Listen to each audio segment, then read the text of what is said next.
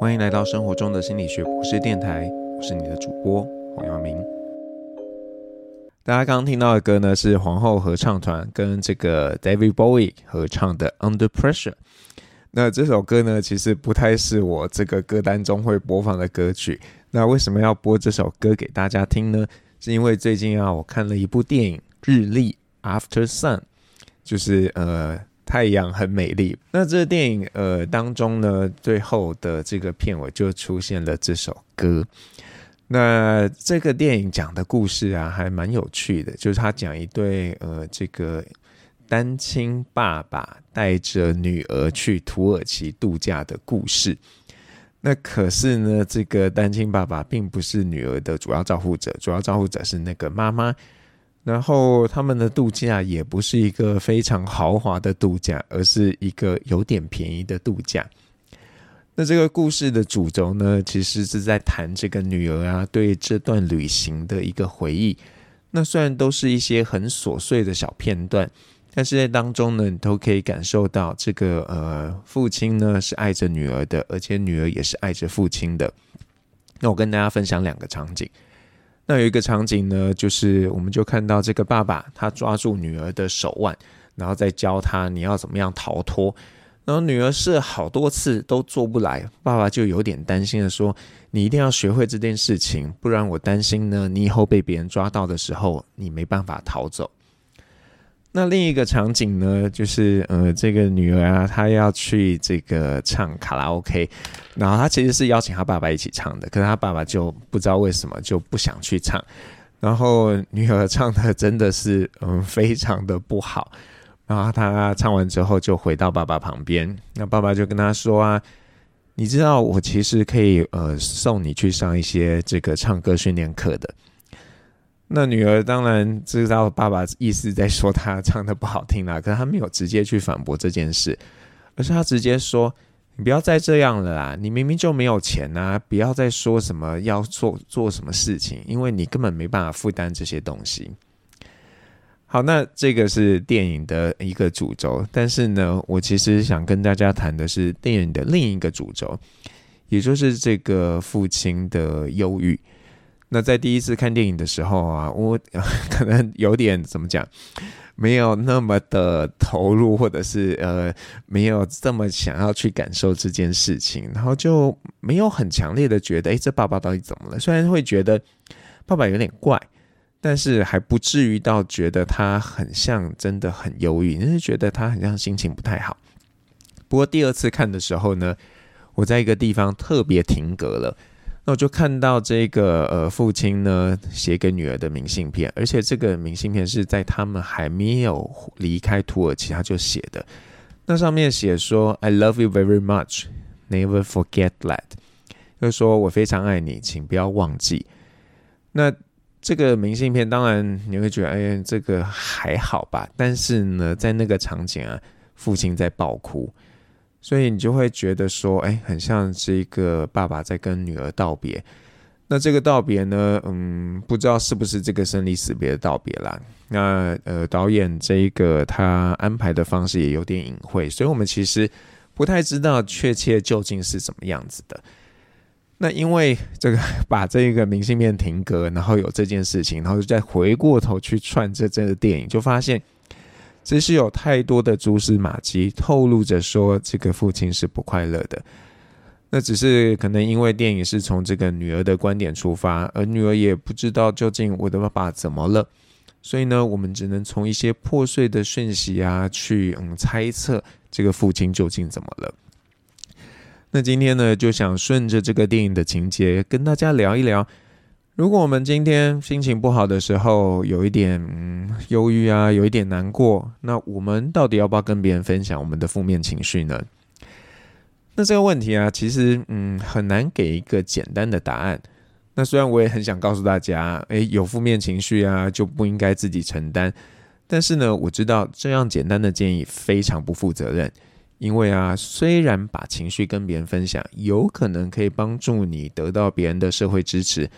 只是呢，这样的事情啊，呃，必须要满足一些条件才是适用的呢。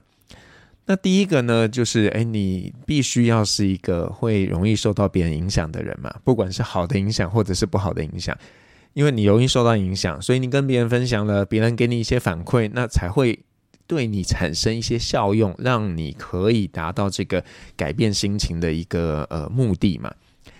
那第二个条件呢，就是嗯，你有可以提供这个好的社会支持的对象。那坦白说呢，并不是所有的人都可以给适合的支持。如果你把这个心事啊跟错的人分享，反而呢会更糟，会造成你很多的困扰。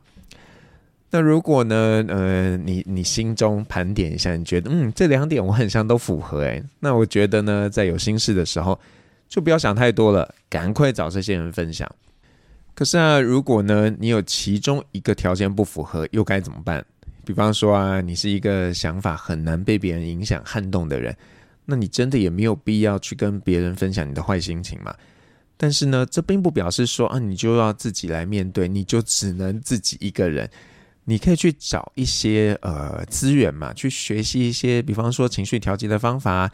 那针对每个人的状况，其实是很不一样的，而且在呃不同的阶段都会有不同的适合方式。那如果你愿意的话呢，我觉得啦，先搞清楚情绪它到底是怎么运作的，是蛮好的做法。所以又要跟大家推荐我们之前呃介介绍过的一本书，叫做《情绪跟你以为的不一样》。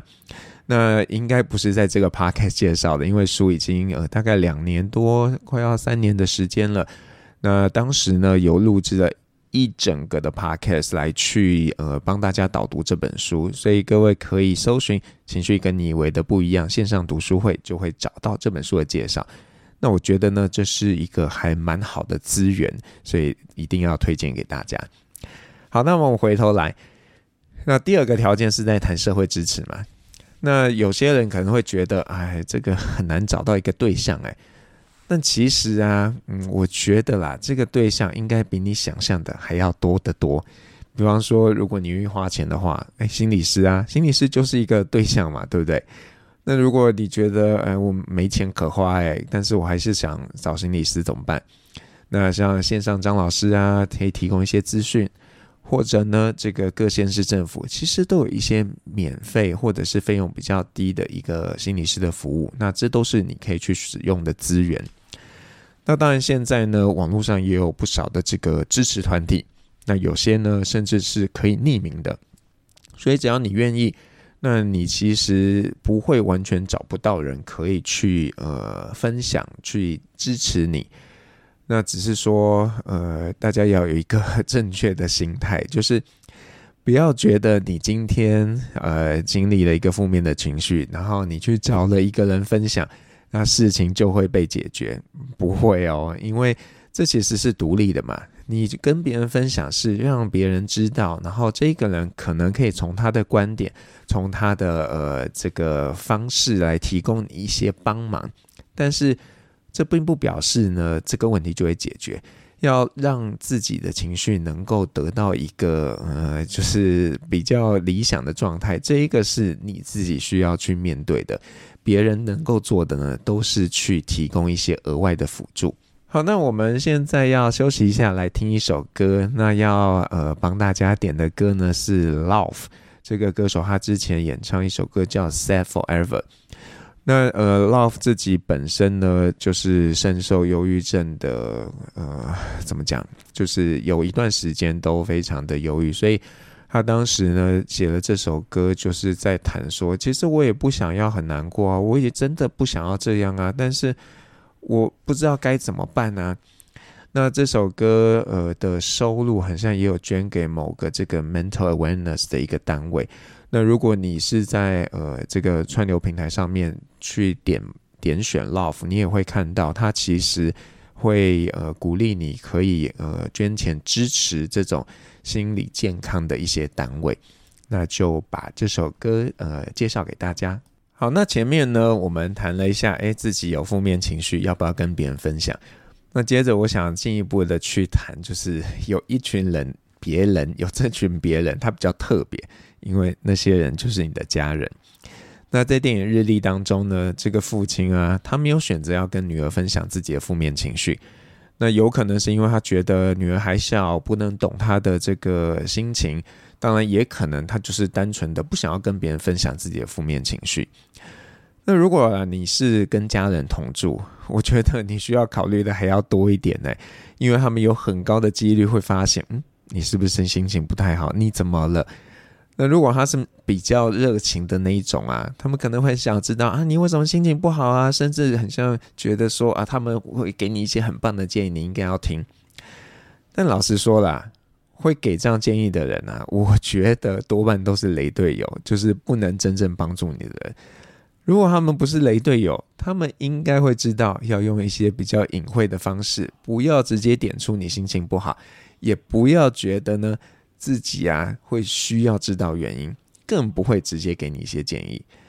那倘若你的家人都是雷队友怎么办？嗯，我建议你可以用以下两种方法。第一个呢，把自己的情绪藏起来，他们没有发现，就没办法对你采取进一步的一个行动。那第二个呢，你也可以直接告诉他们啊，我现在就是心情不太好，可是呢，我需要自己面对。那如果呢，你们真的很关心我。那麻烦你们用默默的陪伴来关心我。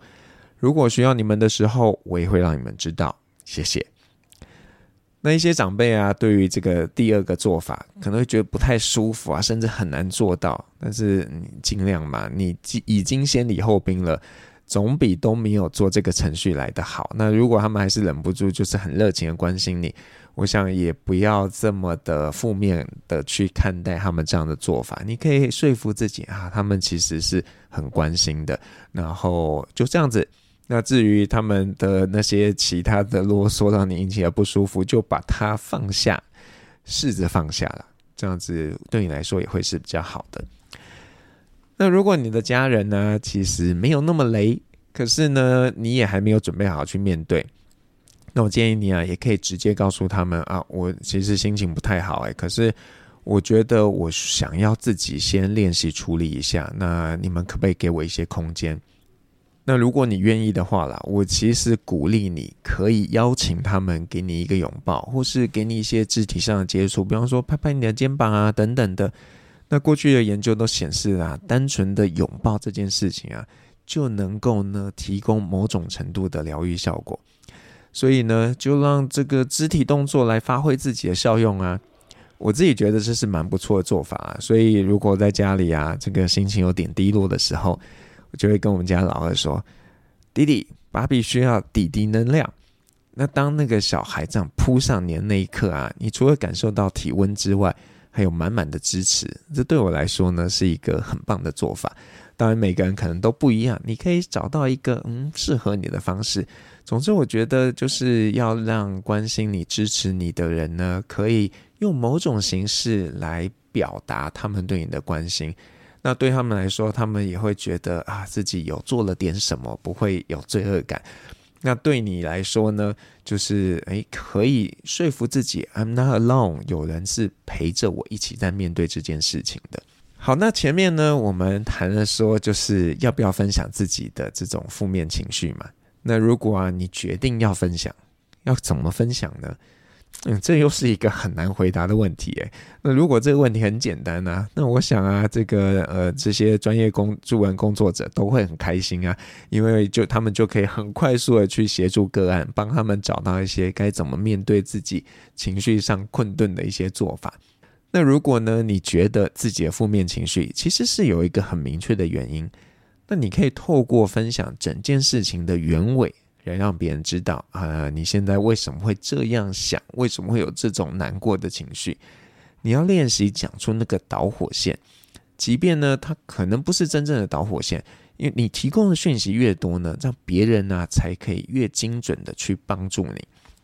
比方说啊，你可能因为在工作的时候呢，被老板误会了，觉得很委屈。那你在分享的时候呢，不要只讲说，我觉得老板误会我，我觉得好委屈哦。你要把整件事情经过讲清楚啊，然后去说啊，老板可能是因为什么环节误会你，然后你为什么会觉得委屈？你提供越多细节呢，别人越有机会帮你找到一些方法。比方说啊，别人可能会发现，哎，这个这个是不是老板的错吧？是因为你的做法本来就容易让人误会啊，所以老板真的不是故意的啦。那如果你呢，换了一个心境，然后告诉自己说啊，其实老板不是故意的，或许你就不会觉得他真的误会你，然后也不会觉得自己是那么委屈的。所以这个这样的一个事情呢，有时候从自己的观点是比较难察觉的，所以才会需要一个别人来帮你看这件事情。那如果呢，你只是想要分享，但是不想要别人给你建议。那你在分享之前，也要很有礼貌的告诉他们说啊，那个啊，我其实只是想讲啦，那我没有想要你们告诉我该怎么做会比较好。那呃，如果你们还愿意听的话，那我再讲；如果你们觉得那我还是不要听好了，那我就放在心里头。谢谢你们。那当然还会有一种情形呢，就是嗯，你知道自己不开心，可是啊，你找不到一个特定的原因。那这个时候呢，如果你分享的对象啊是没有专业训练的朋友，我觉得顶多你就让他知道啊，我最近有点低潮，然后我不知道该怎么做，然后你可以很清楚的让他们知道，呃，你希望他们可以用什么方式来跟你互动，比方说你就希望他们呃不要理你，或者是你希望他们可以偶尔可以关心你一下，就是让他们知道，但是不见得就是要。让他们来帮助你解决这个问题，因为我觉得这是不容易的。那如果你分享的对象是专业人士，那我建议你就顺着专业人士的引导来做分享。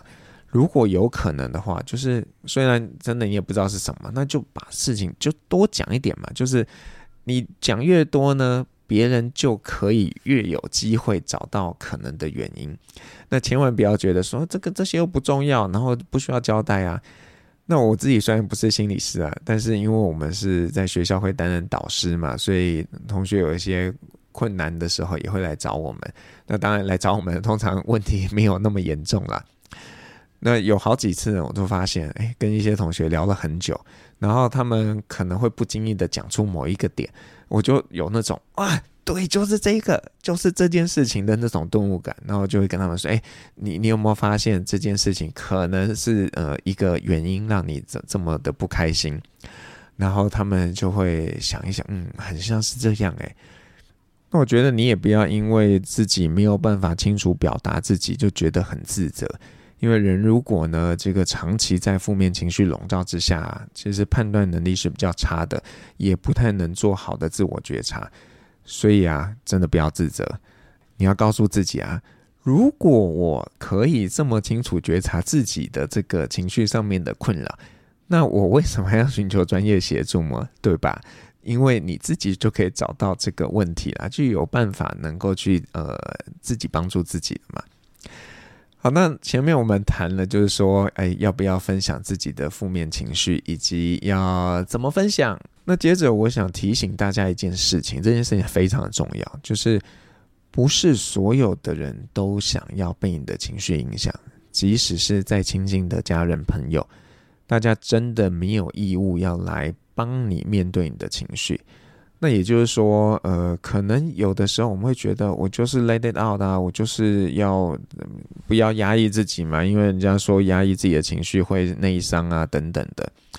可是这个可能真的要多想想了，因为如果你总是把你的情绪渲染给你周边的人，他们可能一开始会想要帮你，会有同理心，但久而久之，他们可能会开始躲你，因为他们会觉得。